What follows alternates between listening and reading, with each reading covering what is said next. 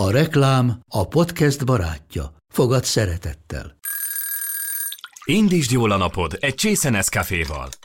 Élvezd minden reggel a gondosan pörkölt kávészemek telt ízvilágát, az Európában 100%-ban felelős forrásból származó kávéból készült Nescafé klasszikkal. Tudj meg többet fenntarthatósági törekvéseinkről a nescafé.hu oldalon. Nescafé. Új lehetőség minden csészében. Ez reklám volt, jó volt. A mai adást az OTP egészségpénztár támogatta. De itt jön egy kérdésem is, hogy egyébként mit gondoltok, hogyha ha a gyermeket mínusz 1-től 18-ig kellene nézni, hogy akkor mekkora összeg szerintetek a gyermeknevelés? Most készült egy, egy kutatás, hogy az emberek erről mit gondol, vagy a, a társadalom erről mit gondol, de ti mit gondoltok erről? Hát ez nehéz kérdés, mert ugye még nagyon-nagyon sok év áll előttünk. Akkor neked van egy szám a fejedben, ugye? É, igen, mondjuk minket. úgy alapvetően azt mondták, hogy 10 és 30 millió forint között. Gyereknevelés, szoptatás, vállás hozzátáplálás, nőiesség, bölcsi ovi iskola, egyedülálló anyaság, én idő, párkapcsolat, anyaság vagy karrier, gyereklélek, baba illat, fejlesztés, szülés, szexualitás, sírás, dackorszak, érzelmi hullámvasút. Ah, ki vagyok, de ez a legjobb dolog a világon. És te? Te hogy vagy? Úgy igazán? Gyere, ülj le közénk. Igyuk meg együtt azt a kihűlt kávét. És közben mesélj anyukám. Ez itt a Mesélj Anyukám, az évamagazin.hu minden hétfőn új adásra jelentkező podcast műsora, amelyben anyák mesélnek, nem csak anyáknak, nem csak anyákat érintő témákról. Andrész Timivel, Lugosi Dórival. És Zubor Rozival.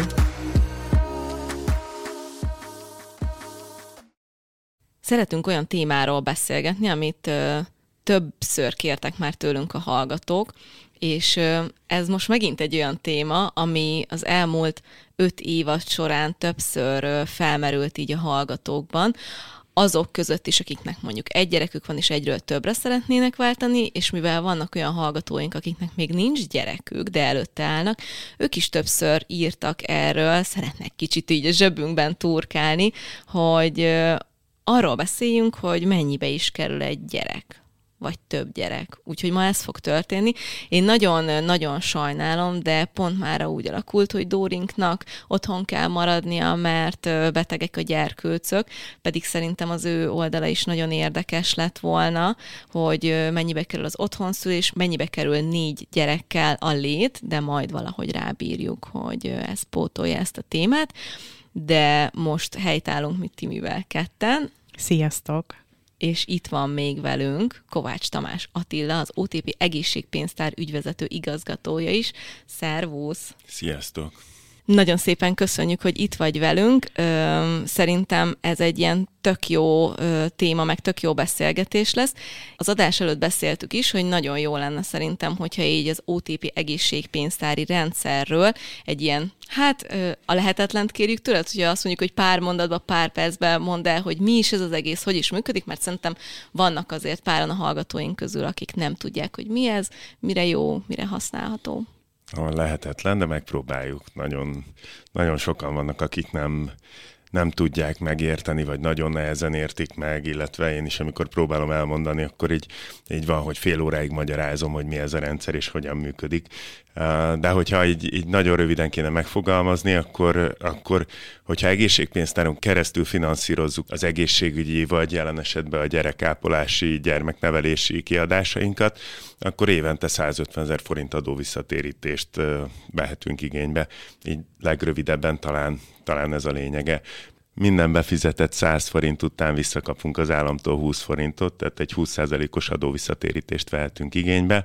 Ennek az éves maximum az, az 150 ezer forint, és ezt elkölthetjük különböző gyógyszerekre, vitaminokra, babaápolási termékekre, egészségügyi ellátásokra, és, és talán az egyik legfőbb célcsoport szerintem ebből a szempontból a, a gyermeket nevelő szülők, édesanyák, hiszen hiszen ott rengeteg olyan kiadás van, amire, amire el lehet költeni ezt az összeget. És 150 ezer forint tényleg ö, nagy összeg, és amikor készültünk az adásra, és beszélgettünk ezekről a dolgokról, akkor még mi magunk is nagyon meglepődtünk, hogy tényleg mennyi minden bele tartozik ebbe a kategóriába. Úgyhogy azt beszéltük meg, hogy ö, mi így ö, Timivel beszélgetni fogunk arról, tényleg, hogy onnantól kezdve, hogy babavállalás, mi mennyibe kerül, mi mire, hogy költünk, hogy lehet ezt kicsit olcsóbban megoldani, mert hogy ezt is szeretnénk így ebbe belevonni. Illetve én nagyon kíváncsi lennék arra, hogy mivel te három gyermekes anyuka vagy, neked hogy alakultak a kiadásaid, hogy csökkentek, vagy esetleg nőttek a kiadásaid az első, a második vagy a harmadik gyerek kapcsán. Uh-huh, igen, ez nagyon izgalmas, ezt én is fölírtam így magamnak. Úgyhogy és akkor az lesz, hogy Tamás pedig majd mindig így rá fog repülni, amikor így valami olyanról beszélünk, akkor mondani fogja, hogy és nem gondoltuk, de erre is használható az egészségpénztár. Úgyhogy vágjunk is bele, de mindezek előtt egy olyan felvezetőn gondolkoztam, mert hogy szerintem ezzel az egész pénz meg gyerekvállalás témával szerintem az egyik legnagyobb vita az, hogy a gyerek egyáltalán pénzkérdése, vagy sem. Mert hogy én nagyon sokszor belefutok abba, amikor valakivel erről beszélgetek, hogy hát most nincsenek olyan anyagi körülmények között, hogy még szeretnének egy kicsit spórolni, még ezt meg azt szeretnék, és hogy majd akkor jöhet a gyerek. És hogy te például, Timi, erről mit gondolsz? Én 30 éves koromban lettem anyuka, a férjem akkor 34 éves volt. Akkor már együtt voltunk 8 éve, elég hosszú ideje együtt voltunk, jöhetett volna hamarabb is már a baba, és anyukámnak kerekedett is a szeme, hogy már 28, 29, 30 éves lettem, hogy mikor jön az unoka, mert hogy neki ez már késő volt. De az igazság az, hogy nem véletlenül vártunk mi is eddig, mert hogy én bennem mindig volt egy olyan kényszerérzet, visszagondolva most 37 évesen egyébként már nem így látom, de akkor én azt éreztem, hogy szükség van arra, hogy befejezzem az egyetemet, hogy elkezdjek dolgozni, hogy egy olyan munkahelyem legyen, ami biztos, hogy legyen megtakarításunk, hogy egyébként elég időt töltsünk kettesben, sokat legyünk kettesbe, ami várhatóan ugye utána már nem lesz rá lehetőség. Úgyhogy én is ezen az állásponton voltam, hogy nekem szükségem volt valamilyen biztonságérzetre, valamilyen tartalékra, és hogy úgy vágjunk bele a gyermekvállalásba, hiszen az én keresetem kiesett ugye évekre, és mhm. csak egy keresetünk volt, és nem tudtam, hogy ez, ez egy bizonytalan, ingoványos terület volt, nem tudtam, hogy, hogy ez hogy alakul. Hm. Érdekes az egyébként, mert mi meg fiatalabban, mi 26 évesen vágtunk ebbe az egészbe bele, és egyébként bennünk is bennünk volt előtte ez a szorongás, az egzisztenciális szorongás, hogy akkor majd fel tudunk-e úgy nevelni X gyereket, de akár ott ugye az egy, egyre koncentráltunk, hogy majd emiatt nem kell szoronganunk. És egyébként bennünk így az volt, hogy akkor volt egy baráti házaspár, akik akik egyébként össze is adtak minket, egy lelkészpár, és hogy ővelük erről így nagyon sokat beszélgettünk, és ott egy ilyen tök nagy ö, lelki megnyugvást adtak ezzel kapcsolatban, hogy ö, igazából a gyerekeknek nem pénzre, hanem szeretetre van szükségük. Nyilván, tehát hogy más arról beszélni, hogy most szegény körülmények között, vagy tényleg egy nincs telen állapotba születik egy gyerkőc, vagy az, hogy, hogy, hogy hogy milliókról beszélünk, de hogy, tehát, hogy nem, a, nem a semmibe vártuk őket, de hogy akkor úgy éreztük, hogy igazából majd minden meg fog oldódni, és hogy ha arra várunk, hogy majd mikor lesz annyi megtakarításunk, akkor igazából ez sose fog ez a pillanat eljönni, meg hogy tudod nekem például a, az ilyen munkával kapcsolatos dolog is, én tök örülök neki, hogy, hogy nem azt csináltam, hogy meneteltem a ranglétrám, mert hogy látom, hogy nagyon sok nőnél az van, hogy minél magasabbra, minél előbbre jut, annál nehezebb azt mondani, hogy na ez az a pillanat, amikor mehetek gyereket szülni. Mm, igen, ez így van. Szerintem minél följebb jut egy nő, és minél jobban halad a korban, annál félelmetesebb uh-huh. fejest ugrani a gyerekvállalásban. Uh-huh. Én nagyon örülök neki, hogy itt vagyok 35 évesen, és van három gyerkőcöm, és hogy a három gyerek mellett egyébként tudtam folyamatosan igaz kis léptékekben, és lehet, hogy lassabban, mint mások, de hogy van há- három gyerekem, mindjárt a legkisebb is akkora, hogy, hogy na jó, nem repül ki, de hogy érted már, nem kell napi szinten úgy 0-24-ben ellátni, és hogy így érted előttem az élet, meg hogy, hogy egyébként például nincsen semmi bajom azzal, hogyha valaki mondjuk 40 fölött szül, de hogy én 40 fölött már nem tudom, két hétre el tudok menni majd a férjemmel menni nyaralni, meg, meg majd újra bulizhatunk, meg minden, mert hogy addigra már nagy gyerekeink lesznek, szóval, hogy... Na hát igen, ők valószínű, hogy úgy gondolják, hogy ők meg ezen már túl vannak akkor, és akkor majd jöhet a nyugi, igen. és akkor ők meg majd babázhatnak, szóval ez, ez szemléletmód kérdése, de egyébként Abszolút. ma már teljesen másként gondolom ezt a kérdést, és egyetértek azzal a baráti házas páratokkal. Mert a fogyasztói társadalomban nagyon-nagyon sokszor úgy érezzük, hogy mennyi sok mindenre szükségünk van a boldogsághoz, meg a boldul, boldoguláshoz, és főleg, hogyha egy olyan kérdésről van szó, hogy valakiről felelősséget kell vállalnunk, vagy valakiért felelősséget kell vállalnunk, akkor meg szerintem ez duplán bekapcsol. Uh-huh. Meg hát tudod, tehát, hogy szerintem ez pláne annál kapcsol be nagyon, aki mondjuk olyan ö, gyerekkorban nőtt föl, ahol uh-huh. nem kapott meg mindent, mert hogy úgy válasz gyereket, hogy majd te mindent meg akarsz megadni a gyerekednek. És hogy például ennek az evolúciója, amire az előbb utaltál, hogy, vagy hogy majd beszélek, hogy én nekem például az első gyerek nem tudom, 15-ször annyiba került, mint a harmadik. És nem csak azért, mert hogy mondjuk a két kicsi lány, és akkor például a kisebbik lányomnak nem kell nulla darab ruhát venni, mert hogy mindent megörölt, örökölt a nagytesótól, mert ráadásul egy hónapban is születtek különböző évvel, szóval, hogy se jó cipőt kell neki venni nyilván. De hogy, hogy, hogy ez így egyáltalán nem. De mondjuk az első gyereknél, nem tudom, érted, a mindent is megvettük. Erről már csomó adást beszélgettünk, hogy, hogy, vagy csomó adásban beszélgettünk, hogy, hogy mik azok a tényleg szükséges, meg a nem szükséges dolgok, de hogy az első gyereknél őrt vettünk, légzésfigyelőt vettünk, melszívót vettünk, anyatejes zacskókat, a vagyonokat költöttem anyatejes zacskókra. Itt van előttem a lista, amit összeírtál egyébként, hogy mi az, amit általában megszoktak venni az első gyermekes anyukák. Kiságy bébiöböl, babakocsi, légzésfigyelő, kamera, csak hang, figyelőkütyű, ruhák, autóülés, melszívó, hordozó, hinta, ilyen altatós, ringatós, rugós hinta, a gyerekszoba átalakítása, gyermekbútor, kifestés, felújítás, és én végeztem egy ilyen nagyon... Közvéleménykutatást? Nem, most nem közvéleménykutatást végeztem, hanem egy, egy fejben számolást végeztem, és a legolcsóbb termékekkel számoltam, szóval nem a legfullosabb babakocsi, meg a, nem a legfullosabb babaszoba berendezés, de ez a, ez a lista, amit most felolvastam, ez alaphangon 600 ezer forintba kerül. Nagyon durva. És akkor még a terhes gondozásról, meg a szülésről még nem is beszéltünk.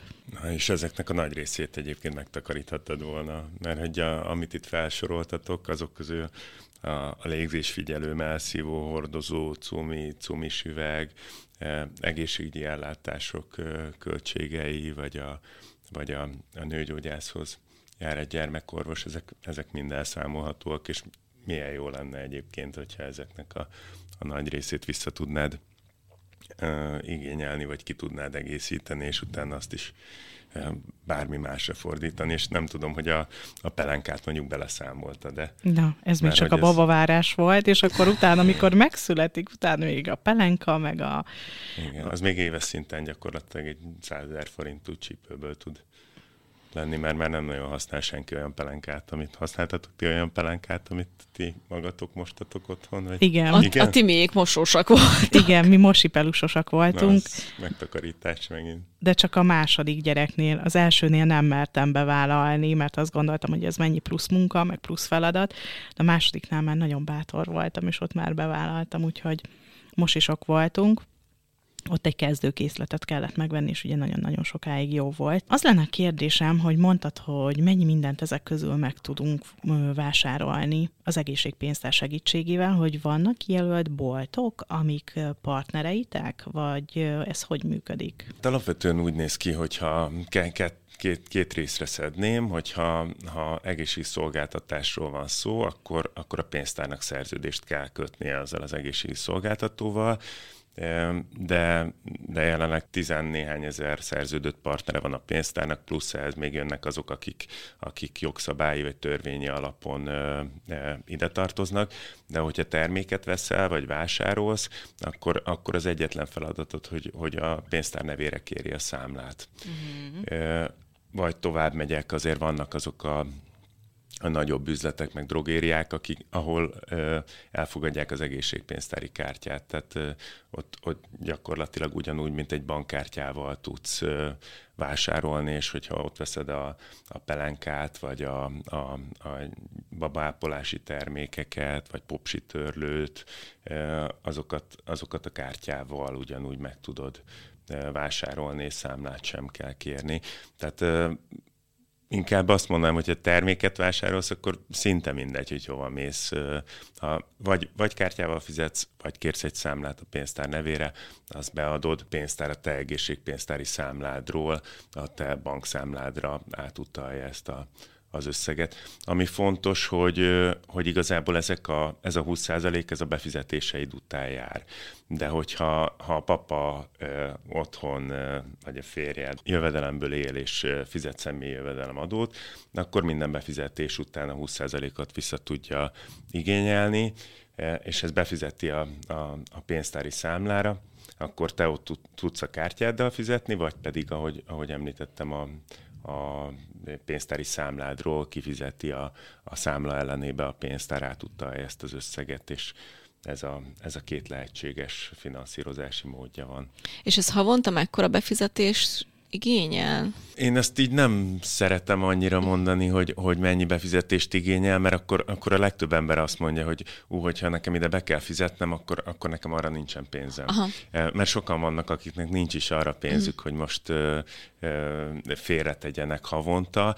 Ami, ami fontos, hogy egy évben ugye 150 ezer forint az adó visszatérítés, amit vissza lehet igényelni, ez 750 ezer forintos befizetésnek felel meg. Uh-huh. Itt említetted a 600 ezer forintot, tehát nagyjából a kettő majdnem összevág, de ebből a szempontból én, én egyébként barátaimnak azt szoktam tanácsolni, hogyha akarnak, meg tudnak, akkor fizessenek be mondjuk havonta 5000 forintot, és akkor legalább az összeg is gyűlik, de, de van olyan barátom, akinek csak azt mondtam, hogy menj el, vásárolj, mindenhol kérje számlát, akár ha, ha fogorvoshoz mész, magánorvoshoz mész, gyógytornászhoz mész, veszel pelenkát, veszel babápolási termékeket, bármit, kérje számlát, gyűjtögesd azokat, és évvégén nézd meg, hogy mennyi pénzért vásároltál, és akkor ki fog jönni a 600 ezer forint, és, és akkor azokat részletekbe be lehet fizetni, vissza lehet kapni, tehát akár úgy is tudok játszani, hogy összegyűjtöttem 600 ezer forint értékű számlát, észreveszem mondjuk november elején vagy október végén, és akkor befizettek 50 ezer forintot, utána ez visszajön a pénztártól, akkor megint befizetek 50 ezer forintot, e, és akkor gyakorlatilag tudod teljesíteni ezt a 600 ezer forintos befizetést, és a, a 600 ezer forint befizetés után visszakaszolni 120 ezer forintot a, a következő évben, amikor a, a, a párod beadja a, a, az adóbevallását, és az adóhivatal visszautalja. Ez micsoda trükk? Várjatok, de hogy ez nekem most áll össze a fejembe, hogy akkor effektíve arra nincs szükség, hogy én ezt a 750 ezer forintot befizessem, hogyha olyan dolgokat vásárolok, tehát azzal hogy gyűjtöm a számlát, és vásárolom éves szinten ezeket a dolgokat 750 ezer forintért, és leadom a számlát, akkor az pipa, tehát hogy nekem külön konkrétan pénzt nem kell befizetnem? Nyilván a, befi- a befizetés után kapod majd vissza az adó visszatérítést, uh-huh. de ezt úgy kell elképzelni, hogy benyújt, igazából, ha benyújtod a számlát, az öt évig várakozik ott nálad, uh-huh. és öt évig nem évül el. Uh-huh. Tehát még az is lehet, hogy három évig gyűjtögeted a, a, a számlákat, uh-huh. eh, onnantól, hogy, hogy pénztár tag lettél valamelyik uh-huh. pénztárba, és akkor az elején még, még nem bízol a rendszerbe, vagy, vagy, vagy nem tudsz befizetést teljesíteni, és akkor majd a harmadik évben úgy döntesz, hogy ú, az a pénztári számlám, akkor befizetek erre, és kipróbálom. És sokan, én, én ezért szoktam ezt tanácsolni egyébként, hogy aki, aki még nem ismeri a rendszert, és meg akarja tanulni, az, az, az kezdje így. Aztán később rájön, hogy, hogy végül is mennyivel egyszerűbb az, hogy hogy, hogy befizetek, és akkor onnantól kezdve úgy működik, egy, mint egy debitkártya vagy egy bankszámla, hogy, hogy van rajta pénz, és akkor fel tudom használni. De ha valaki nem akarja ezt, akkor nem feltétlen kell, hogy így, így használja.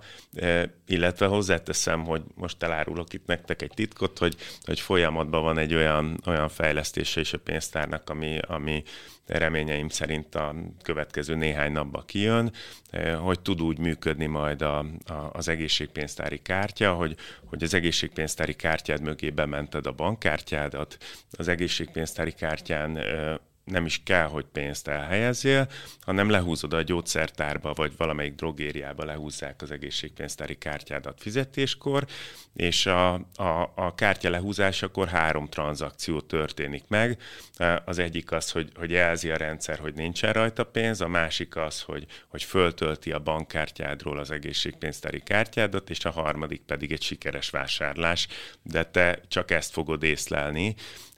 Tehát gyakorlatilag nulla forintos számlával is fogsz tudni fizetni, és ez, ez arra lesz jó, hogy, hogy nem kell azzal játszadozzá, hogy, hogy számlát kérsz, hogy befizetsz, hogy stb., hanem csak, csak annyira kell tudatosnak lenni, hogy a, a pénztári kártyádat használod mindig olyankor, amikor, amikor erre szükség van, és ezt a, a gyógyszertárban, meg a drogériákban tudják, hogy mi az, ami, ami elszámolható, illetve általában ki is van írva. Uh-huh. Hát ez zseniális, az én boomer agyam felrobban, hogy ilyeneket lehet már csinálni a mai világban, mert hogy én ezekhez az ilyen pénzügyi technikai dolgokhoz nem nagyon konyítok, ezt már korábbi adásokban bevallottam, és még mindig tartom.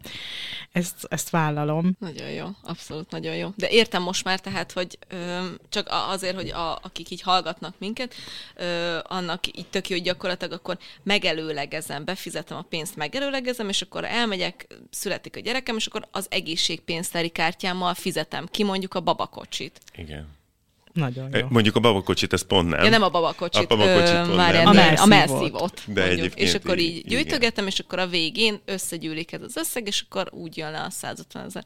Tök jó. Amit egyébként is elköltenél a babavárás során. Igen. Mert hogy... Mert elköltöd, igen. Egyébként is elköltöd. Elköltöd. És akkor most, hogy ebből a zsebedből fizeted, vagy abból a zsebedből fizeted, az Hát ne, mindegy. nem mindegy, de utána a végén meg az van, hogy éves szinten 150 ezret meg visszakapsz. Az meg nagyon nem mindegy, mert ugye beszéljük, hogy havi szinten mennyibe kerül a pelenka. Igen. Egyébként ez a, ez a másik, amit mondasz, hogy igazából ez meg a, az öngondoskodás, vagy előre takarékoskodás, amit azért sokan úgy ítélnek meg, hogy erre nem feltétlen van anyagi erőforrásuk, de nyilvánvalóan, hogyha éveken keresztül mindig kihasználod a 150 ezer forintot, háromszor 150, azaz három év alatt, az 450 ezer forint, az, az már más, hogyha valaki tud előre takarékoskodni, és jó felkészülni a gyerekre, de abszolút egyébként egyetértek veletek, hogy, hogy szerintem mindenkinek 20 és 30 év között azért ez, ez végigfut a, a fején, hogy hú, most ez pénzkérdése lesz, mit fogok csinálni, és egyébként tök érdekes, hogy egyrészt szerintem régen nem volt ez a, nem. ez a történet, mert ilyenkor azért összezártak a családok, meg a barátok is, hogy én, én azt vettem észre, hogy mindenhol a, mondtátok itt a, a babaruhákat, hogy én azt látom így a baráti körbe is, hogy mindenki így adja a másiknak a, a ruhákat. Tehát, hogy így, Igen, így... ez nálunk is így van. Igen, az én lányom 7 éves, az ő lánya 5 éves, és akkor az én lányomról megy az ő lányára, aztán a kicsi lányára, és akkor utána megy Dórinak a lányára, és akkor így négy lány hordja a ruhákat. Igen. És mindenki hordja mondjuk két hónapot, nem? Mert Nagyjából. Hogy kinőlik. Igen.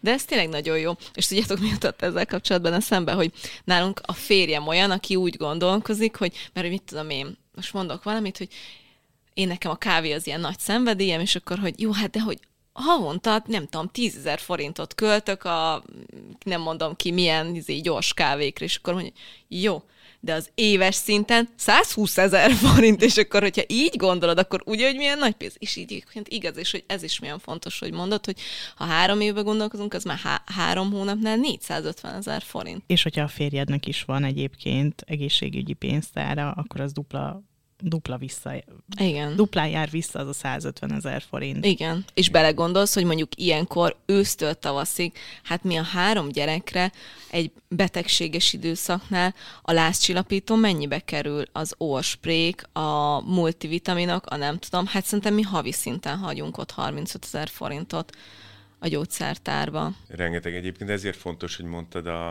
a, az, hogy kettőtöknek a, a pénze egy összeadódik, mert hogy ugye, hogyha ha, ha az édesanyja elmegy szülni, akkor neki nem lesz személyi jövedelemadója. Igen. Tehát ő, ő csak a korábbi évekből tud tartalékolni, viszont az édesapa valószín, nagy valószínűséggel dolgozik, e, és, és ő, ő tud ezzel élni, tehát ezért ezért fontos. Anyuka előre tud takarékoskodni, apuka meg, meg akár a, a gyermeknevelés közben is, vagy amikor még kicsi egy-két éves a gyerek. Nekem az lenne a kérdésem, hogyha mondjuk minden hónapban befizetjük azt a pénzt, amit szeretnénk, vagy éves szinten azt az összeget, amennyit tudunk erre félrerakni, de mondjuk nem költünk mégsem annyit, mert nagyon szerencsések vagyunk, és nem vagyunk betegek, és a gyerekek se betegek, akkor évről évre ott gyűlik a pénz. Jól Igen, gondolom? Jó. És akár mondjuk tíz évre is gyűjthetem ott a pénzt. És hogyha ne adj Isten, tíz év múlva valami nagyobb betegségem lesz, és mondjuk valamilyen műtétre kell elmennem, akkor hozzá tudok nyúlni ahhoz a megtakarításhoz. Abszolút, sőt ez a pénz igazából kamatozik, és, és ez, a, ez az összeg egyébként kamatadómentes, tehát hogy, hogy ott, ott pont ezen az egészségpénztári számlán lévő összegeket nem terheli ebből a, a szempontból adófizetési kötelezettség. Egyébként egy tök érdekes dolog, hogy a, a múltkor néztük, hogy, hogy több mint két milliárd forint hozamot e, fizettünk ki az elmúlt, most már 21 éves a pénztár, úgyhogy az elmúlt években két milliárd forint hozamot fizettünk ki a pénztártagoknak, mert hát ugye ebben bent van. Most e, nagyjából a pénztártagoknak a vagyona az ilyen, ilyen 20 milliárd fölötti 20 és 22 milliárd forint közötti összeg. Tehát nagyon sokan vannak, akik, akiknek van itt, itt számla egyenlegük. Persze ez, ez, ez eloszlik 350 ezer pénztártak között.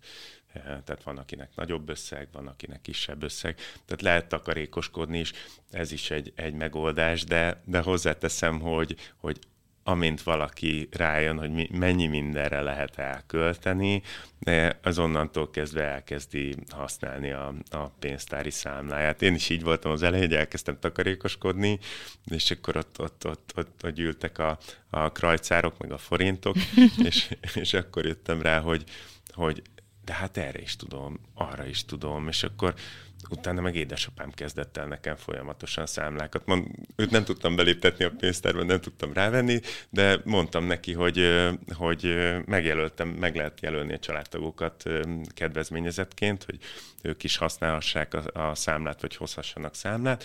Úgyhogy édesapám hoz nagyobb összegben mindig nekem negyed évente számlákat, és, és én most éppen nem úgy vagyok, hogy hogy pénzem lenne rajta, hanem ott van, nem tudom, több tízezer forint értékbe várakozó számla, ami arra vár, hogy, hogy fizessek be, csak én már nem tudok annyit befizetni, hogy a, a, a, már kimaxoltam az idei évi uh-huh. 150 ezer forintomat is. Értem. És akkor ezt egy ilyen online rendszerbe lehet vezetni? Ö, gyakorlatilag elektronikusan föl tudod ezeket a, a számlákat tölteni, most már ennek is idei évtől megvan a lehetősége, és, és meg is csináltuk az ide vonatkozó fejlesztéseket, van applikáció is, meg weboldal is, és mind a kettő meg tudod nézni, hogy mennyi, szám, mennyi pénzed van, vagy ha nincsen pénzed, akkor mennyi számlát küldtél be. És akkor év végén meg tudod nézni, hogy jó, ennyi számla van benne, akkor Jézus, ennyit fizettem be. Jézus, a imádni fogja. Komolyan én látom már magam előtt. Hogy... Viszont a hölgyeknek kell meggyőzniük általában, mert mégiscsak ők hozzák a pénzügyi döntéseket. Hát de erről nem kell őket meggyőzni, mert ez tényleg egy nagyon, nagyon praktikus dolog. És akkor azon gondolkoztam, hogy azt beszéltük, hogy elkezdünk erről beszélni, és a terhes gondozásról nem is beszéltünk még, hogy az például ott a kezdeti szinten, meg hát ma- maga az, amikor szül az ember, ugye ez már tőlünk nagyon távol áll. Nem tudom, most ezen gondolkozom, hogy szerintem a terhes gondozási időszak az havi szinten biztos egy ilyen 50 ezer forint volt. Tényleg? 9. Hát, hogyha így, tudod, így visszaosztom, mert hogy amikor genetikai vizsgálatra mész, az kicsit több, de hogyha nem tudom, csak ugye úgy kezdett, hogy akkor először, legalábbis én úgy kezdtem, hogy akkor elmentem először a nőgyógyászhoz, hogy akkor minden rendben van-e, akkor ott csinál egy rászűrést, az már kapásból 30 ezer forint, és akkor még nem vagy terhes. És akkor elkezded a terhes vitamint szedni, ami szintén, nem tudom, akkor, amikor én legutoljára szedtem, akkor ami 8000 forint volt. Mm, Ö, azt hiszem három hónapra. Szóval, hogy azért így, így tényleg ilyen észrevétlenül gyű, gyűlnek ezek a 10.000 forintok, egy genetikai vizsgálat. Most tök rossz, hogy a Dóri nincs itt, mert hogy ő is biztos el tudná mondani az ilyen extra, ami a, a nem is tudom, harmadik vagy negyedik gyerkőcnél csinált meg extra szűrővizsgálatokat? Kérdezzük meg tőle. Jó, rendben. Akkor itt most azt fogjuk csinálni, hogy mindjárt a Dórit fogjátok hallani, aki ezt elmeséli, úgyhogy, de ő otthoni körülmények ezt veszi fel, úgyhogy azért lesz kicsit más a minősége a beszélgetésnek, és aztán utána folytatjuk. Igen, igen, jól mondjátok, én a harmadik és a negyedik gyerekemnél csináltattam prenatesztet. Um, azért csináltattam prenatesztet, mert ugye nekem Zohar Down szindrómával él, és úgy voltam vele, hogy sokkal rosszabb volt ezt megtudni szülés után, mint hogy közben tudtam volna meg, akkor fel tudtam volna készülni, és úgy voltam vele, hogy mm, tudom, hogy rengeteg-rengeteg fajta genetikai betegség van, és hogy a prenateszt nyilvánvalóan nem szűri mindet, de úgy voltam vele, hogy azért szeretném tudni, hogyha bármi, bármilyen ilyen dolog fennáll a gyerekeimnél, főleg azért, hogy tudjak előre készülni, mert inkább az Zoárnál az volt nagyon nehéz, hogy egy tized másodperc alatt újra kellett tervezni az egész életünket gyakorlatilag, és ez nagyon-nagyon nehéz volt. És tudom, hogy akkor is ez lett volna nyilván, hogyha a pocakomba tudom meg, hogy a Zoárd Down-szindrómás, de az mégis valahogy más. Ott mégis, hát nem is tudom elmondani. Szóval mi prenatesztet csináltattunk, ez akkor, amikor mi csináltattuk, szóval másfél, meg két évvel, ezel, három évvel ezelőtt volt 220 ezer forint, és én, hogyha jól tudom, ezek azóta emelkedtek ezek az árak. Van egyéb, vannak egyéb más tesztek is, tehát mm, nyilván mindenki utána néz, hogy mit akar szűrni a gyerekénél, vagy mit nem, de, de akkor tudom, hogy, hogy ez egy viszonylag nagy összeget foglalt magában, és nekem egyébként nagyon ilyen lelki furdalásom is volt, hogy, hogy miért csináltatjuk meg, mert hogy a Zoárnál se tudtuk, mégis milyen fantasztikusan alakult az életünk, és most minek előre szaladni, de hogy, de hogy azért mégis így egy ilyen tudatalatti tudatalatti nyomás talán így lekerült rólam azzal, hogy, hogy megmutatták, hogy akkor valóban öm, mm, nem, nem, nem downos az a gyerek éppen, aki a poszakomban van. És egyébként ezeket a teszteket, ezeket magánúton készítettettük el, tehát ö, ezt állami kórházban én úgy tudom, hogy ezeket nem is csinálják. És egyébként Rozi, az egész várandóságot úgy csináltad végig, hogy magánrendelőben, illetve magán szférában gondozták a terhességedet? Hát képzeld el, hogy én az első babámnál, akit elvesztettem, ott kezdtem ö, STK-ba, de hogy ott annyira mm, nem megfelelően reagáltak, meg tudjátok, ott az van, hogy az ott tényleg mint a szalag munka. Ott nincs idő arra, hogy most éppen így kiborul az anyuka, meg minden. És akkor én egyébként ott abban az STK-ban ismertem meg egy orvost, aki viszont nagyon kedves, meg nagyon biztató volt, meg tényleg ilyen nagyon pozitívan állt így az egészhez, és amikor a, a ugye a legnagyobb gyerekem mell lettem terhes, már mint aki életben is maradt, ő hozzámentem először, és akkor mondtam neki, hogy ez történt velem itt, és akkor ilyen nagyon, ő ilyen nagyon biztató volt, és akkor úgy éreztem, hogy, hogy ő hozzá kell tovább menni, és akkor ő viszont így mondta, hogy hát nyilván ilyenkor jön, tudod, a, az, hogy elmondja, hogy akkor jobb gépei vannak, meg, meg jobb körülmények, meg más, hogy akkor ki kell várakozol, mennyi ideig várakozol, akkor még az volt az esztéke, hogy volt, hogy két órát ültem ö, egy terhes gondozás ra mhm. várva, szóval, és akkor tudod, amikor az elején vagy, és rosszul vagy, meg minden, és akkor is ki kell ülnöd a két órát, mert érkezési sorrend van, és akkor késik, késik az orvos, mert éppen a kórházból a szülésről jön, meg nem tudom, szóval, hogy... Még jó, hogy kibírtad várni. Hát té- té- tényleg nagyon, nagyon durva, és akkor de úgy, úgy voltunk vele, hogy a, a szülést azt már akkor tudtuk, hogy az már akkor se az a kategória volt, amit, hát biztos, hogy ki tudtuk volna fizetni, de hogy nem, nem akartam. De hogy akkor még nem volt ilyen ára egy szülésnek, mint most. Te tudod, hogy most mennyibe kerül egy magánkórházban szülés? Hát csak azért tudom, mert az adás miatt megnéztem a kórháznak az oldalát, egy kórháznak az oldalát is. Ott szembesültem vele, hogy másfél millió forintos nagyságrendről beszélünk. Nagyon durva nagyon durva, szerintem.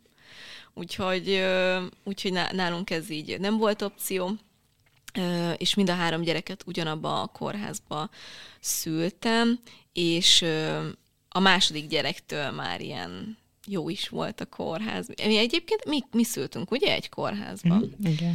Úgyhogy, úgyhogy az, e, az elsőnél még az olyan nehézkesebb volt, más volt a, a csecsemő osztály is, de az orvosom akkor is nagyon, nagyon cuki volt, úgyhogy Úgyhogy én így, így jártam.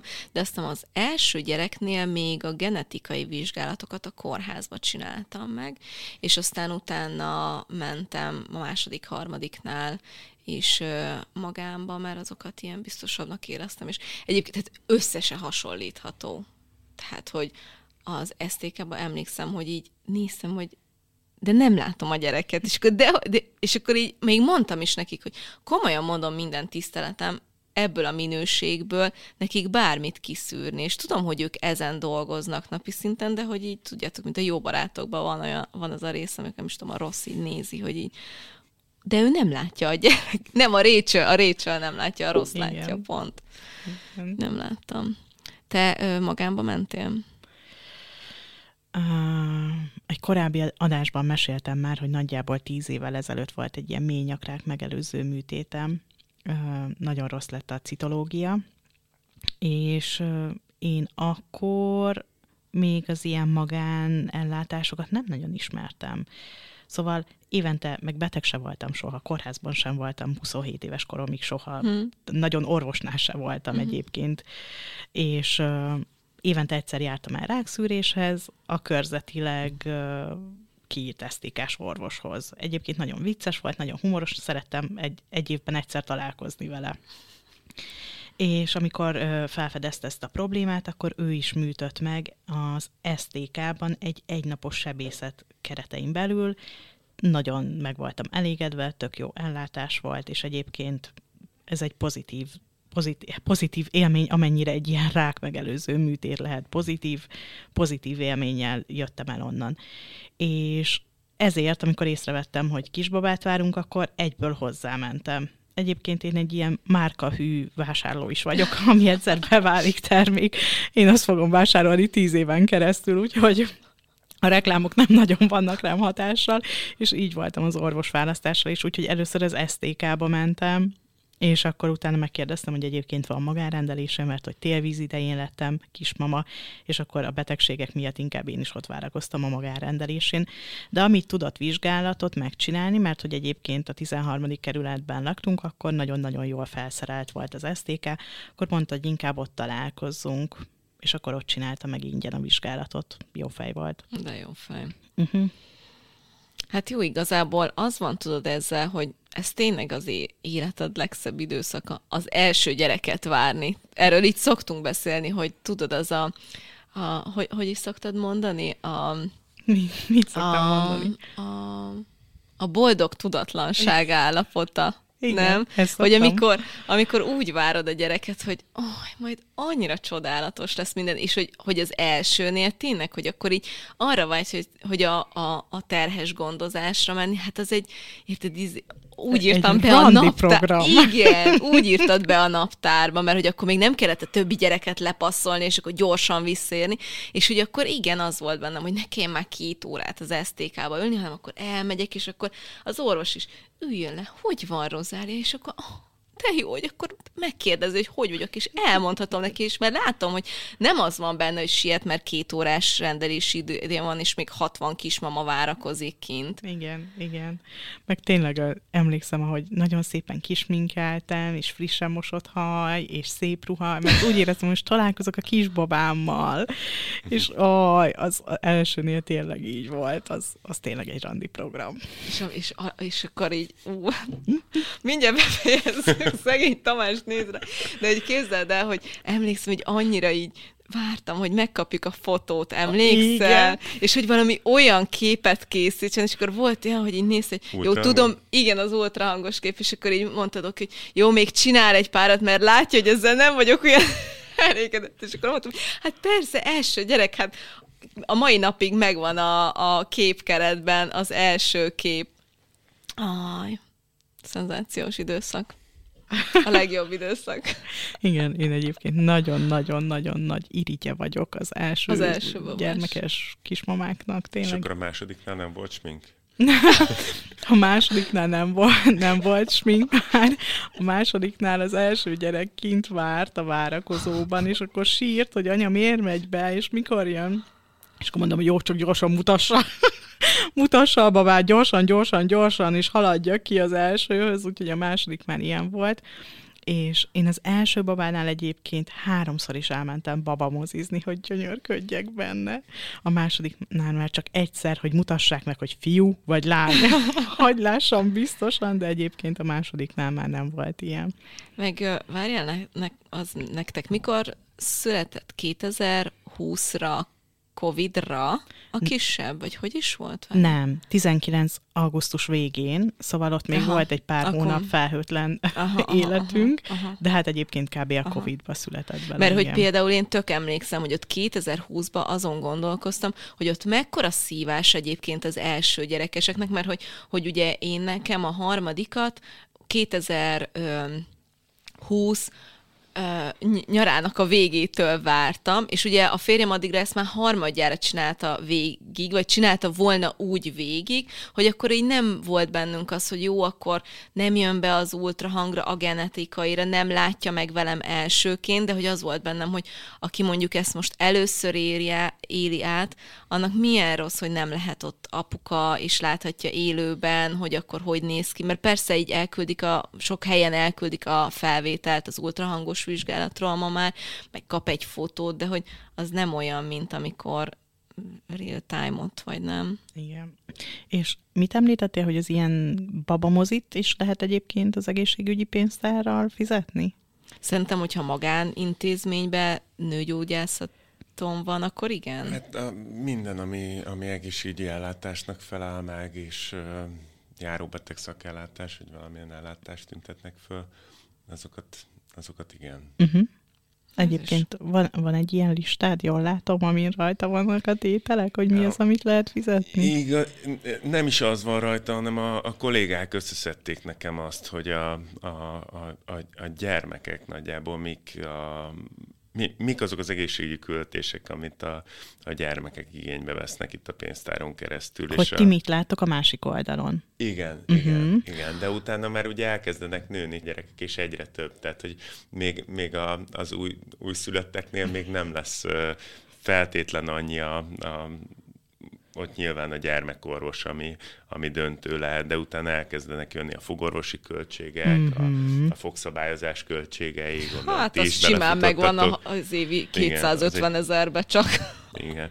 Hogyha arról van szó, akkor ugye a, a, a szemüveg vagy kontaktlencse, ezek mind, mind ilyen költségek, de bőrgyógyász, ortopédia szintén egy ilyen, ilyen terület lehet. Tehát a Luttal betét, akkor az ilyen speckó cipők, a szupinál cipők szuplinál például. cipők Is, igen, Igen, igen. Hát az is nekünk, értitek, négy évszakra, három gyerekre kell szupinácipőt venni. Mert mind a háromnak azt veszel? Nem mind a háromnak, mert a legnagyobb nem veszi föl. Aha. De kéne neki is. De hát kettőnek is egyébként. Hát kettőnek is a négy évszakra, kinti-benti cipőnek. Ja, mert bentinek is, igen, hiszen a legtöbb időt ott tölti tényleg. Uh-huh. Hú. Uh-huh. Mennyibe kerül egyébként egy ilyen cipő? Én nem tudom. Nagyjából ilyen 12-13 ezer forint. És akkor az egy szóval cipő, ugye az igen. igen, gyerekenként, és mondjuk nem feltétlenül négy évszakra, bármivel motorozós korba léptünk, ezért simán három hónap alatt elkoptatnak egy cipőt. Meg hát ugye abban az életkorban, vagy annyi idő alatt kb. ki is növi. Sőt. Uh-huh. Sőt. Szóval, ja, ha, ha, hamar össze tud gyűlni igazából ez a 750 ezer forint, ezen gondolkoztam, hogy, hogy így még a régi rendszerbe gondolkozik a fejünk, nem? Hogy, hogy nagy összeg, de valójában nem nagy összeg a gyerekek mellett. Most az inflációra gondolsz, Igen. amit az elmúlt egy évben történt. Igen. Igen. Még egy picit uh, visszaugranék oda, hogy uh, én, a, én, mint tudjátok, én otthon szültem, és visszaugranék még a szülés költségeihez egy picit. Uh, ugye nekem teljesen máshogy alakultak a szülésköltségei, mint valakinek, aki mondjuk állami úton uh, szült, vagy akár nektek is, mert hogy uh, én az első két gyerekemnél uh, bábai gondozásra is jártam, és magán szférában mentem a saját orvosomhoz. Nekem mind a négy gyereknél ugyanaz volt az orvosom, és uh, ahogy egyre több gyerekem lett, úgy jártam egyre kevesebb vizsgálatra, tehát tényleg csak a kötelezően ajánlottakra mentem el, és igazából azok közül is csak arra, uh, ahol a genetikai ultrahangokat megcsináltattam, de azokat uh, nem az orvosom csinálta, hanem azokat egy másik uh, intézményben uh, jó drágán csináltattam meg egyébként, szóval, hogy viszonylag drága volt. De hogy csak háromszor voltam például az utolsó gyerekemnél, csak háromszor voltam orvosnál, amikor megállapították, a 12 hetesen, meg a 34 hetesen, azt hiszem, hogy akkor van ott ultrahang. Nem, van még egy ultrahang a 19. héten, ezeken voltam, és ugye mellette megcsináltattuk még a prenatesztet. Egyébként egy otthonszülést úgy kell elképzelni, hogy az én öt évem alatt, ami alatt szültem a négy gyereket, az alatt körülbelül, hát nem fogok nagy dolgokat elárulni, 200 ezer körül volt az első szülésem, és 250 körül volt a, az utolsó, szóval, hogy ennyit inflálódott, de hogy uh, én egy olyan bábaházzal szültem, ahol uh, ők azért nem, a, nem az átlagot kérik el, um, hallottam már sokkal-sokkal drágább otthonszülésekről is, de tudnia kell annak, aki az otthonszülést választja, hogy ez nem úgy néz ki, hogy a szülés kerül most mondjuk azt 250 ezer forintba, hanem a bábai gondozás kerül 200 ezer forintba, ami úgy néz ki, hogy havonta másfél órát, legalábbis az én bábaházamnál, havonta másfél órát beszélgettünk a bábával a, mind a kettővel, aki ott lesz a szülésemnél, mind a két bábával, és amikor dúlám is volt, akkor a dúlám is ott volt ezeken az üléseken, és másfél óra csak arról szólt, hogy én hogy vagyok, hogy milyen félelmeim vannak, hogy mi az, a, milyen volt a hetem, miket eszem, miket iszom, ajánlották, hogy mit tegyek, mit igyak, milyen vitaminok a fontosak, ajánlottak, a talpreflexológustól elkezdve, masszázson át, egy csomó-csomó mindent. Szóval nem az volt, hogy elmentem, és akkor uh, 20 perc alatt rám nézett a doki, azt se tudja, ki vagyok, és utána viszontlátásra, hanem konkrétan ott velem foglalkoztak a lelkemmel, a testemmel, mindenemmel. Egyébként nekem nem csináltak nagyon uh, hüvei vizsgálatot a bábák, mert ugye mindig vittem a ha volt leletem, akkor vittem, és ők egyébként baromi jól tudnak vérképet is olvasni, szóval, hogy nem kellett azért sem elmennem a dokimhoz. Szóval igazából, hogyha összeadjuk azt, hogy valaki havonta eljár az orvosához, és akkor még ugye a szülés is, meg nem tudom, akkor igazából ott vagyunk, hogy egy otthonszülés nem drágább, csak nem TB támogatott, de hogyha ezt mindezt magánúton csinálod, akkor egy otthonszülés nem drágább, mint egy, mint egy kórházi, vagy mint egy magánkórházi szülés, főleg az, hogy amit egy otthonszülésre vásárolnod kell, kapsz egy listát, egy A4-es oldalú listát, és akkor rájössz a negyedik szülésre, hogy igazából három dolog kell a szüléshez. ö, igazából te, igazából dekubitus lepedő, meg kb. betadin. Szóval, hogy ö, ennyi. Hogyha minden rendben alakul a szüléssel, akkor másra nincs szükség, minden más egyébként a bábák hoznak az összes ö, orvosi felszerelést, az összes ö, vérzéscsillapítót, neked nem kell előre bevásárolnod vérzéscsillapítóból, mert nyilván azt a bábák hozzák. És egyébként a bábai gondozásnak egy nagyon fontos része az az, hogy kijönnek, amikor kijönnek szülés után másnappal, legalábbis az én bábaházam kijött szülés után egy nappal, szülés után három nappal, szülés után egy héttel. És szülés után két hétig, hogyha jól emlékszem, non-stop hívhattam őket. Nekem két szülésemnél is volt utána mm, kisebb problémám, és éjszaka hívtam a bábámat. És akkor mondta, hogy, mondta, hogy mit csináljak. Szóval, hogy öm, szóval, hogy körülbelül így néz ki egyébként árban az otthonszülés, öm, és, és én a bátig állítom, hogy ö, előszörre nagy pénznek hangozhat ez, de hogyha valaki összeadja az összes magánorvost, az összes ultrahangot, az összes utazást, meg a mindent, akkor igazából mm, nem drágább, csak máshogyan megy a pénz. Szóval, hogy igen. De itt jön egy kérdésem is, hogy egyébként mit gondoltok, hogyha ha, ha a gyermeket nullától 18-ig kellene nézni, vagy mínusz 1-től 18-ig kellene nézni, hogy akkor, akkor mekkora összeg szerintetek a gyermeknevelés? Most készült egy, egy kutatás, hogy a, az emberek erről mit gondol, vagy a, a társadalom erről mit gondol, de ti mit gondoltok erről? Hát ez nehéz kérdés, mert ugye még nagyon-nagyon sok év áll előttünk, és arról még nem is beszéltünk egyébként, hogyha majd mondjuk végeznek az iskolával, az általános iskolával, a középiskolával, akkor még jön az egyetem, ami nem biztos, hogy mondjuk bekerülnek egy állami helyre, vagy mondjuk a kollégium, vagy az albérleti, a tandi, nem tudom mennyibe kerül. Hát gondolj bele, amikor abba a korma majd belelépnek, hogy mindegyik egy iPhone-t kér. vagy egy tabletet meg, a Meg egy tabletet. Nem vagy egy, meg egy. Mert kell a telefon is, meg kell valami kütyű, amin tanul. Akkor neked van egy szám a fejedben, ugye? Jézusom, igen, mondjuk, minket. Mondjuk alapvetően szerintem ez pénztárca függő. Persze. Persze uh, úgy, úgy alapvetően azt mondták, hogy 10 és 30 millió forint között van egy gyermek, de, de azért volt egy jelentős létszám, aki, aki azt mondta, hogy 50 millió forint. Nyilván attól függően, hogy ő, ő mennyit tud áldozni, megszállni a gyerekre, mindenki minél többet szeretne, de, de azért ez nagyon el tud térni.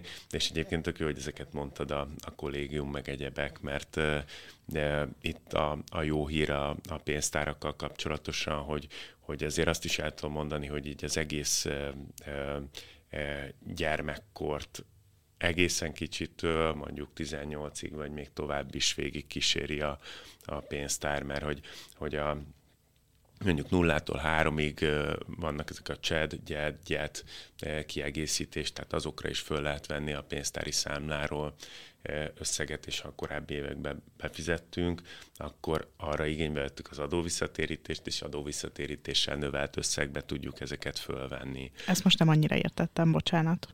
Ez gyakorlatilag úgy néz ki, hogy, hogy te magadnak eltettél pénzt a egészségpénztári számládra, mhm. mondjuk uh-huh. befizettél a, az elmúlt tíz évben mondjuk egy millió forintot, és amikor kismama leszel, akkor, akkor ki tudod egészíteni a, a, a csedet, E, és e, azt föl tudod venni, a, beadsz egy igazolást, egy, egy kérelmező lapot a pénztárhoz, és akkor fölveszel egy, egy, egy bizonyos összeget havonta a, a, a saját pénztári számládról. Tehát a saját megtakarításodból nem kell számlát beadni, hogy te most voltál ilyen orvosnál, vagy bárhol, hanem föl tudod venni ezt az összeget is.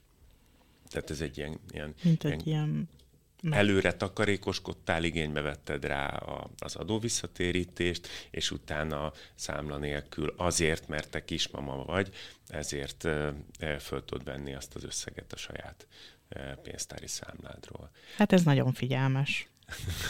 De ugyanígy megy tovább, tehát utána, utána vannak a, a gyermeknevelési támogatások, ahol, ahol a, a beiskolázáskor a, a tanszereket, vagy a, vagy a ruházati cikkeket el tudod számolni, hogyha számlát kérsz róla, akkor, akkor annak az összegét is vissza tudod kérni a, a számládról. Ez, ez évente a minimálbérnek megfelelő összeg, ami most 232 ezer forint, de utána később nagy a, a Ja, és akkor a, a, az iskolatáskát is, meg füzetet, írószer, ilyeneket is el, el tud számolni. Ez mindig így volt? Hát egy három-négy éve egészségpénztárakból is finanszírozható, mert előtte volt egy olyan fogalom, hogy önsegélyező pénztár, és az önsegélyező pénztárokból lehetett ezt igénybe venni, de, de ma ez a kettő, ez, ez, ez egy év át, vagy, vagy, vagy ez a két funkció, ez egy pénztárban is megtalálható,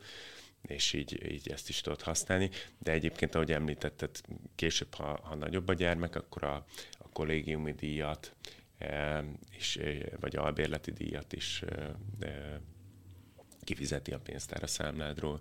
Tehát a, egyre több olyan lehetőség van, ami, amire a 750 ezer forintot ki tudod használni, vagy a, a 150 ezeres támogatást. Ez tök jó. Az jutott eszembe, hogy egyébként van, biztos van a, valami olyan felületetek, ahol részletesen meg lehet nézni, hogy akkor ö, mi, mire használható föl? Persze, a, a, a pénztárnak a honlapján ezek így csokorba vannak szedve a www.otpep.hu oldalon, ezek, ezek megvannak, és akkor menüpontokban lehet keresni a, akár a gyermekkorától, vagy éppen az adott élethelyzettől függően, hogy, hogy mik azok. De én azt gondolom, hogy egyébként még, még nem kell ennyire messzire menni, mert például nekem is ott van a lakáshitelem, és én, én már a lakáshitelemet el sem számolom, pedig az is 30 ezer forintos tétel lenne havonta, mert, mert egyszerűen annyira könnyen összejön uh-huh. az a az a 750 ezer forint, annyi minden van már benne, de ilyen a speciális tápszereken túl egyébként a, a egyre többen küzdenek a különböző intoleranciákkal, vagy érzékenységekkel, nem tudom, hogy, hogy nektek a gluténnal van-e. A dóriéknak. Uh-huh. A dóriéknak ez. Uh-huh. A gluténmentes élelmiszerek azok szintén így így önmagába elszámolhatóak a, a pénztárba, és azért azt, azt szerintem mindannyian tudjuk, hogy azok azok egy kis szorzóval fel vannak szorol, szorozva, ja. hogyha egy gluténmentes kenyeret szeretnék venni, vagy egy simát, azok nem, nem és akkor ilyenkor a számlánál célszerű mondjuk úgy vásárolni, hogy megkönnyíteni a saját dolgunkat is, hogy, hogy akkor olyan számlát gyűjtsünk, amin csak olyan tételek vannak, vagy külön tudja venni a rendszer? Ez most ilyen, bocsánat, az én OCD fejem ezt így már ezen gondolkozik, hogy ezt hogy fogom a lehető legkönnyebben csinálni. Jó a kérdés. A, ha, ha külön számra, számlára gyűjtöd, akkor a, a, a, az én kollégáimnak könnyíted meg a Aha. helyzetét, tehát ezért hálásak vagyunk. De alapvetően, hogyha ha, ha elmész egy nagyobb áruházba, és vásárolsz, és kérsz számlát a, a, a pénztára, akkor, akkor igazából a kollégák megnézik, hogy mik azok a termékek, amik, amik elszámolhatók a pénztárba, vagy ha valaki segíti azzal, hogy igen, én ezt a, a gluténmentes kenyeret, meg ezt a másik terméket, vagy babaápolási terméket kiúzom filccel, akkor nyilván könnyebb, meg gyorsabb a, a feldolgozás. De nem, nem kell feltétlenül ezt külön Tök számlára kérni gyűjteni. És akkor a visszaigénylés az hogy működik? Most már erre vagyok kíváncsi, hogy amikor jön a májusi adóbevallás, akkor... A lényeg érdekel. Jó, hát ez fog mindenkit érdekelni. Ugye a, amióta az adóhatóság megcsinálja helyettünk az adóbevallást, azóta roppant egyszerű az életünk, mert a, a, a pénztárak, az összes pénztár küld neked is, meg az adóhatóságnak is egy-egy egy számot, illetve neked egy adóigazolást, amiben feltünteti, hogy te a tavalyi évben, nem tudom, 342 ezer forintot fizettél be. Ezt megkapott te postán vagy elektronikus úton ezt az adóigazolást, ugyanezt a számot elküldjük a NAV-nak, és a, a NAV pedig beteszi a, a, a adó bevallás tervezetedbe, tehát ott neked teendőt sincsen, hanem, hanem föltünteti, hogy ennek a, a 20%-a az neked visszajár. Egyetlen egy dolgod van, amit be kell x az az, hogy, hogy ha esetleg van több pénztári számlád, vagy van nyugdíjpénztári számlád is, akkor ki, ki kell választad, hogy, hogy te hova szeretnéd ezt a, a pénzt visszakérni, mert ugye ezt nem úgy kapod vissza az adóhatóságtól, hogy kiutalja neked a, a bankszámla számládra, hanem a, a saját pénztári számládra megy vissza az a, uh-huh.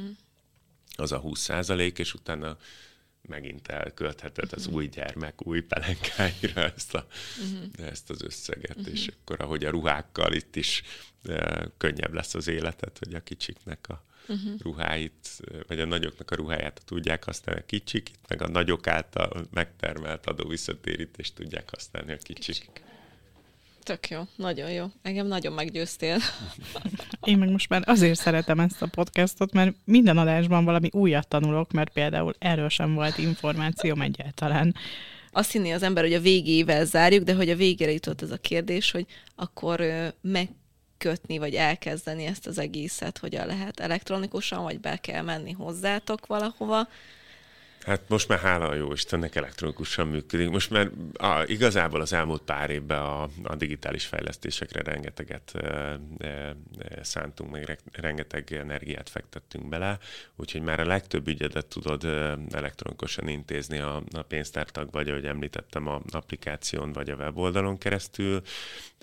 Belépni a pénztárba, azt, azt gyakorlatilag bármelyik OTP bankfiókba, vagy, vagy számos üzletkötő partnernél meg lehet tenni, de egyébként azt gondolom, hogy a, a világ legegyszerűbb dolga az az, hogyha ha, ha valaki online kitölti ezt, teljesen online végig lehet eh, vinni ezt a, a, a belépési folyamatot, gyakorlatilag meg kell adni a, a, az adatokat. Talán egyetlen egy nehéz, vagy ne, bonyolultabb dolog van mondjuk így, nem tudom, hogy ti tudjátok-e, mit jelent az, hogy AVDH. Gondolom, gondolod, hogy nem tudjuk. Igen, Kismertél nem. minket egy óra alatt.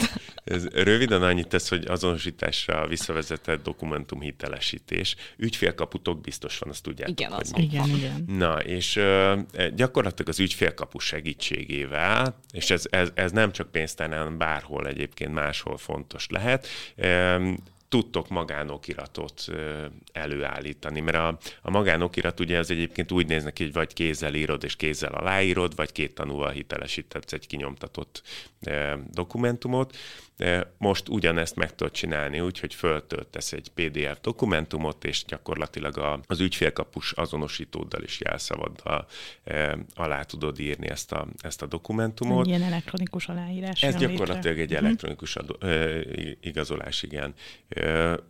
Most már hozzáteszem, hogy egyébként ilyen aláírásra képesek lennének a személyigazolványok A chip is, miatt, igen. A chip miatt, de nem tudom, hogy kinek van e, olvasója, meg egyebek. Szerintem az ebből a szempontból egy fokkal bonyolultabb, meg gondolom nektek sincsen. Mi jól felszerelt háztartás vagyunk, ugyanis a férjem ügyvéd, és otthon ja, van a leolvasója, úgyhogy nekünk van. Könnyű, könnyű. Jó, de hát akik nem ügyvédek, igen, igen, igen, és ezt nincs ilyen, kis ők az ügyfélkapun egyébként ezt, ezt, ezt meg tudják, ezt szávidéhás aláírás tenni. Igazából csak annyi, hogy amikor, amikor valaki végigviszi ezt a, a, a bejelentkezési, szerződéskötési vagy beléptetési folyamatot, akkor a végén generálódik egy PDF dokumentum, amit egyébként alá lehet írni így AVDH-val elektronikusan, és akkor azt föltölteni, vagy ha, ha a, a másik verzió, hogy valaki kinyomtatja és aláírja ezt a dokumentumot, és akkor e, azt elküldi e, postai úton a, a pénztár számára, tehát ez a, ez a két lehetőség van. Aztán remélem, hogy ezt az AVDH-s dolgot is ki tudjuk váltani pár éven belül valami, valami még egyszerűbb dologgal. De egyébként én azt gondolom, hogy, hogy már a legtöbb dolgot online szeretjük intézni a, a karosszékbe hátradőlve. Hála a pandémiának, igen. Igen, nagyon-nagyon sokat, sokat segített ebből a szempontból. Igen. Mennyi minden fejlődött azóta ebbe az irányba? És mennyi mindenről nem tudunk még így se. Én most így ki, mered szemekkel nézek, hogy úristen, mik vannak. Házi csip leolvasó, meg nem tudom. hát nagyon szépen köszönöm, hogy jöttél. Szerintem mi magunk is nagyon uh, sok új dolgot tanultunk meg, úgyhogy én már fejben a, a jövő évi 150 ezer forintot költöm el nagyjából. Úgyhogy nagyon szépen köszönjük ezt a rengeteg hasznos információt, remélem, hogy a hallgatóknak is érdekes volt. Ha esetleg bárkinek kérdése van, akkor egyébként szerintem az zárt Facebook csoportunkban nyugodtan feltehetitek, és akkor majd tolmácsoljuk a kérdéseket, és akkor igyekeztek megválaszolni nekünk. Mindenképp. Én Nagyon. is köszönöm a jó társaságot. Nagyon szépen köszönjük, hogy jöttél. Köszönjük a hallgatóknak is, hogy velünk tartottatok, és egy hét múlva találkozunk újra, akkor már reméljük Dórival, hogy meggyógyul mindenki.